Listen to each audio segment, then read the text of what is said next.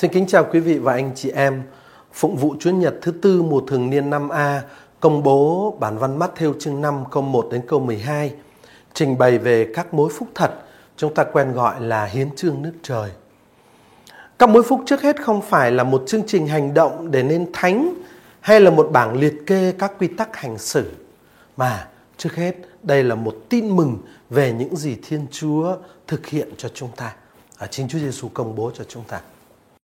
Phúc thay ai có tâm hồn nghèo khó, vì nước trời là của họ. Phúc thay ai hiền lành, vì họ sẽ được đất hứa làm gia nghiệp. Phúc thay ai sầu khổ, vì họ sẽ được Thiên Chúa ủi an. Phúc thay ai khát khao nên người công chính, vì họ sẽ được Thiên Chúa cho thỏa lòng. Phúc thay ai xót thương người, vì họ sẽ được Thiên Chúa xót thương.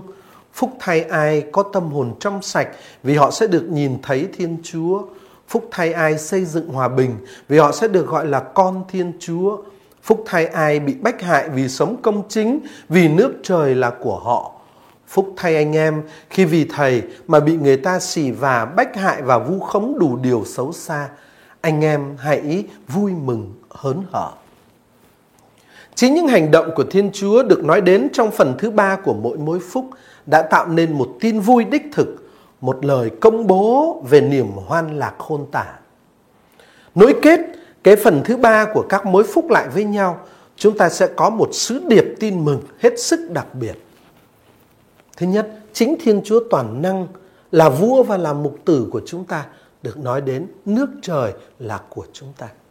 Thứ hai, chính Thiên Chúa Cha của chúng ta đã dành cho chúng ta một cái vùng đất làm cơ nghiệp, tức là một không gian sống sung túc và an hòa.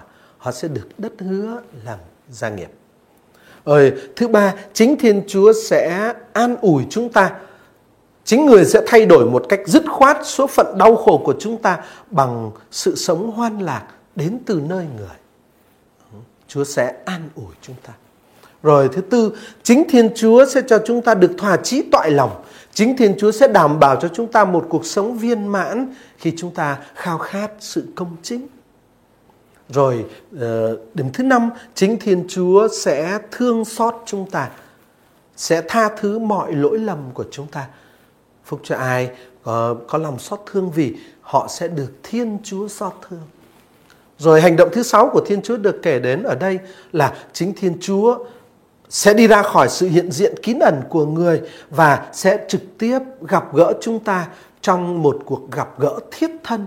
Và Chúa Giêsu nói ở đây là chúng ta sẽ được thấy Thiên Chúa. Rồi hành động kế tiếp của Thiên Chúa được kể đến, đó là chính Thiên Chúa sẽ nhận chúng ta làm con của Người, sẽ đưa chúng ta vào sống trong gia đình của Người. Tác giả tin mừng đặt trên miệng Chúa Giêsu lời công bố chúng ta được gọi là con Thiên Chúa. Và cuối cùng, chính Thiên Chúa toàn năng sẽ là vua và mục tử của chúng ta, sẽ chăm sóc và lo lắng cho chúng ta. Và Chúa Giêsu nói nước trời là của họ. Vậy có những hành động của Thiên Chúa được kể ở trong cái phần thứ 3 của các mối phúc đó. Khi chúng ta nối lại với nhau thì chúng ta sẽ thấy những hành động đó của Thiên Chúa làm nền tảng của niềm hạnh phúc thật sự và vô biên cho những con người được tuyên là có phúc. Vậy niềm hạnh phúc của những người sống nghèo khó, sống sầu khổ, sống trong niềm khát khao sự công chính, sống trong việc kiến tạo hòa bình vân vân và vân vân, niềm hạnh phúc của những con người đó không hề tại ở những gì họ đã thực hiện. Cho dù họ đã sống công chính, cho dù họ xót thương, cho dù họ sầu phiền, cho dù họ nghèo khổ, không phải là sự nghèo khổ, sự phiền sầu, sự hiền lành, sự xót thương hay là niềm khao khát đức công chính làm cho họ có phúc. Niềm hạnh phúc thật sự và vô biên của những con người đó hệ tại ở sự viên mãn của những hành động cứu độ mà Thiên Chúa thực hiện cho họ. Kính thưa anh chị em, với hiến chương nước trời, với những mối phúc này, Chúa Giêsu nói rõ cho chúng ta biết Thiên đàng không phải là nơi để chúng ta gặm nhấm các thành quả của mình đã làm được sau một cuộc đời đau khổ, buồn sầu, khao khát sự công chính vân vân và vân vân. Thiên đàng không phải là nơi gặm nhấm các thành quả mình đã làm được đâu, mà là đón nhận, nơi chỗ đón nhận sự viên mãn mà Thiên Chúa thực hiện. Sự viên mãn mà con người không thể tự mình mơ tưởng và càng không dám chờ đợi. Đó mới chính là tin mừng mà Chúa Giêsu công bố với chúng ta ở trong hiến chương nước trời này. Phần thứ hai của các muối phúc nêu lên những quy luật hành xử khó nghèo, hiền lành, xót thương, khao khát sự công chính, cư xử một cách hòa bình, cố gắng kiến tạo sự hòa thuận vân vân. Những quy luật hành xử đó trong thực tế là những quy luật hành xử để giúp cho con người chuẩn bị đón nhận cái hành động cứu độ của Thiên Chúa. Như tôi vừa nói, khó nghèo, hiền lành, sầu khổ, khao khát sự công chính, xót thương người thân cận, tinh sạch trong tâm hồn, xây dựng hòa bình, chịu bách hại vì sống công chính vân vân và vân vân, không phải là nguyên nhân làm nên niềm hạnh phúc trên thiên đàng, làm nên niềm hạnh phúc đích thực. Bởi nguyên nhân của niềm hạnh phúc đích thực là do hành động của Thiên Chúa. Còn những thái độ cư xử của chúng ta đó là giúp cho chính chúng ta được chuẩn bị để đón nhận cái niềm hạnh phúc viên mãn kia. Cái phần này cho chúng ta thấy rất rõ rằng hành động cứu độ của Thiên Chúa sẽ không đạt hiệu quả mà không có phần của con người, hay thậm chí chống lại con người. Cái việc mà chúng ta sống hiền lành, cái việc mà chúng ta sống khó nghèo đó, cái thái độ và cách hành xử của con người có vai trò quan trọng đối với ơn cứu độ của chính chúng ta. Nhưng mà các cái thái độ và hành động của người có phúc thật đó thì không bao giờ được độc lập khỏi hành động của Thiên Chúa. Điều này cũng có nghĩa là chính những lời loan báo về hành động cứu độ của Thiên Chúa mới là cái thành tố chủ chốt trong lời công bố về các mối phúc của Chúa Giêsu mà chúng ta đọc hôm nay.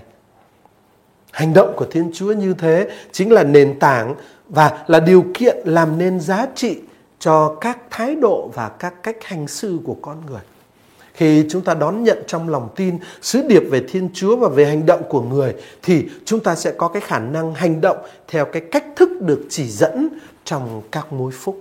Chúng ta không tìm hạnh phúc ở trong đau khổ, chúng ta không tìm hạnh phúc ở trong sự phiền muộn, chúng ta không tìm hạnh phúc ở trong khao khát, chúng ta không tìm hạnh phúc ở trong những nỗ lực của cá nhân mình. Nhưng mà những nỗ lực của cá nhân và những đau khổ chúng ta chịu đó giúp cho chúng ta đi tìm được hạnh phúc đích thực là hạnh phúc đến từ chính Thiên Chúa. Chúng ta nhờ cái Thiên Chúa và nhờ hành động của người mà có thể sống được cái cuộc sống này ở trong cái thái độ sẵn sàng đón nhận cái hoạt động cứu độ của Thiên Chúa.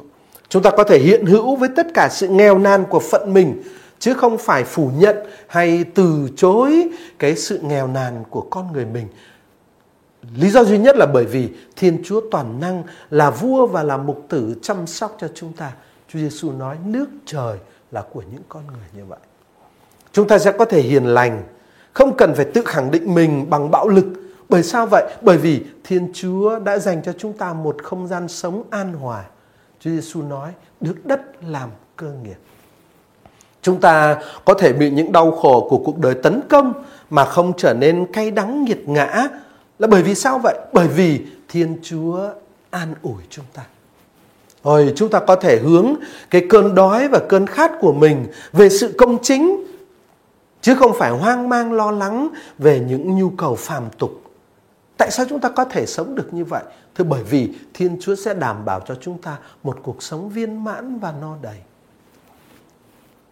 Trong thực tế của cuộc sống, đối diện với con người, đối diện với những giới hạn của cuộc đời và thậm chí cả những lầm lỗi và sự gian ác của người ta nữa, chúng ta sẽ vẫn có thể lân tuất và tha thứ cho người khác chứ không khép kín và khắc nghiệt. Tại sao chúng ta lại có thể làm được điều đó? Thưa bởi vì Thiên Chúa thương xót chúng ta và người tha thứ mọi lỗi lầm cho chúng ta. Chúng ta có thể thuần khiết trong tâm hồn và trong cuộc sống, hoàn toàn chỉ hướng về một mình Thiên Chúa mà thôi. Tại sao chúng ta có thể sống được điều đó? Thưa đơn giản là bởi vì Thiên Chúa sẽ cho chúng ta được trực tiếp gặp gỡ người trong một cuộc gặp gỡ thiết thân, tức là được thấy Thiên Chúa. Chúng ta sẽ có thể dấn thân xây dựng hòa bình mà không sợ những hệ lụy bi thảm của cuộc dấn thân ấy. Có chứ không phải không, nhưng mà nó không khiến cho chúng ta sợ hãi. Tại sao vậy? Thưa bởi vì Thiên Chúa, chính Thiên Chúa sẽ đưa chúng ta về sống trong gia đình của người và được gọi là con cái Thiên Chúa. Rồi chúng ta có thể chịu sỉ vả, chịu bách hại, bị vu khống, thậm chí là bị giết hại nữa. Chứ chúng ta không đầu hàng trước những sức ép để cứu mình và cứu cái sự sống thế tạm này của mình. Tại sao chúng ta lại có thể sống được điều đó? Thưa bởi vì Thiên Chúa toàn năng là vua và là mục tử chăm sóc cho chúng ta. Nước trời là của chúng ta. Kính thưa anh chị em, rõ ràng là không thể đưa ra một danh sách những quy tắc sống, những quy tắc hành xử mà không tùy thuộc vào lời công bố về hành động của Thiên Chúa. Nói cách khác, kính thưa anh chị em, các mối phúc được Chúa Giêsu tuyên bố trong bài Tin Mừng hôm nay trước hết không phải là một chương trình hành động để nên thánh. Đây không phải là bản liệt kê các quy tắc hành xử. Trước hết, đây là tin mừng về những gì Thiên Chúa thực hiện cho chúng ta. Chúng ta cần phải đọc bản các mối phúc thật, bản hiến chương nước trời này trong cái tinh thần đó. Và sở dĩ các thánh đã có thể thực hiện được những nhân đức anh hùng, nghèo khó, khiết tịnh, chấp nhận đau khổ, chỉ lo kiến tạo hòa bình vân vân và vân vân. Sở dĩ các thánh có thể thực hiện được những nhân đức đó là bởi vì các ngài đã đón nhận tin mừng về những gì Thiên Chúa thực hiện cho chúng ta. Đời sống thánh thiện của các thánh trở thành lời công bố cho chính tin mừng đó. Kính thưa anh chị em, hôm nay lắng nghe Chúa Giêsu qua miệng hội thánh công bố các mối phúc thật, công bố hiến chương nước trời, chúng ta được mời gọi hãy đón nhận tin mừng về Thiên Chúa và hành động cứu độ của người làm nền tảng cho những khát vọng, cho những chọn lựa, cho những quyết định, cho những cách hành xử cụ thể của chúng ta trong cuộc sống hàng ngày của chúng ta, trong cuộc sống cá nhân, trong cuộc sống gia đình, trong cuộc sống cộng đồng. Và đồng thời, lắng nghe hiến chương nước trời được công bố hôm nay, chúng ta cũng được mời gọi dùng chính cuộc sống của mình mà công bố tin mừng về Thiên Chúa và về hành động của Thiên Chúa cho thế giới hôm nay, để tất cả mọi người đều được hưởng hạnh phúc chân thật, vô biên và vĩnh hằng. Xin cảm ơn anh chị em và xin kính chào anh chị em, kính chúc anh chị em luôn có được một cái xác tín mạnh mẽ vào hoạt động của Thiên Chúa trong cuộc đời của chúng ta. Và nhờ đó chúng ta sống công chính, nhờ đó chúng ta sống thánh thiện và nhờ đó chúng ta được hưởng niềm hạnh phúc đích thực. Hiến chương nước trời chứ không phải là một bảng liệt kê các quy tắc, luật lệ và nhân đức. Xin cảm ơn anh chị em.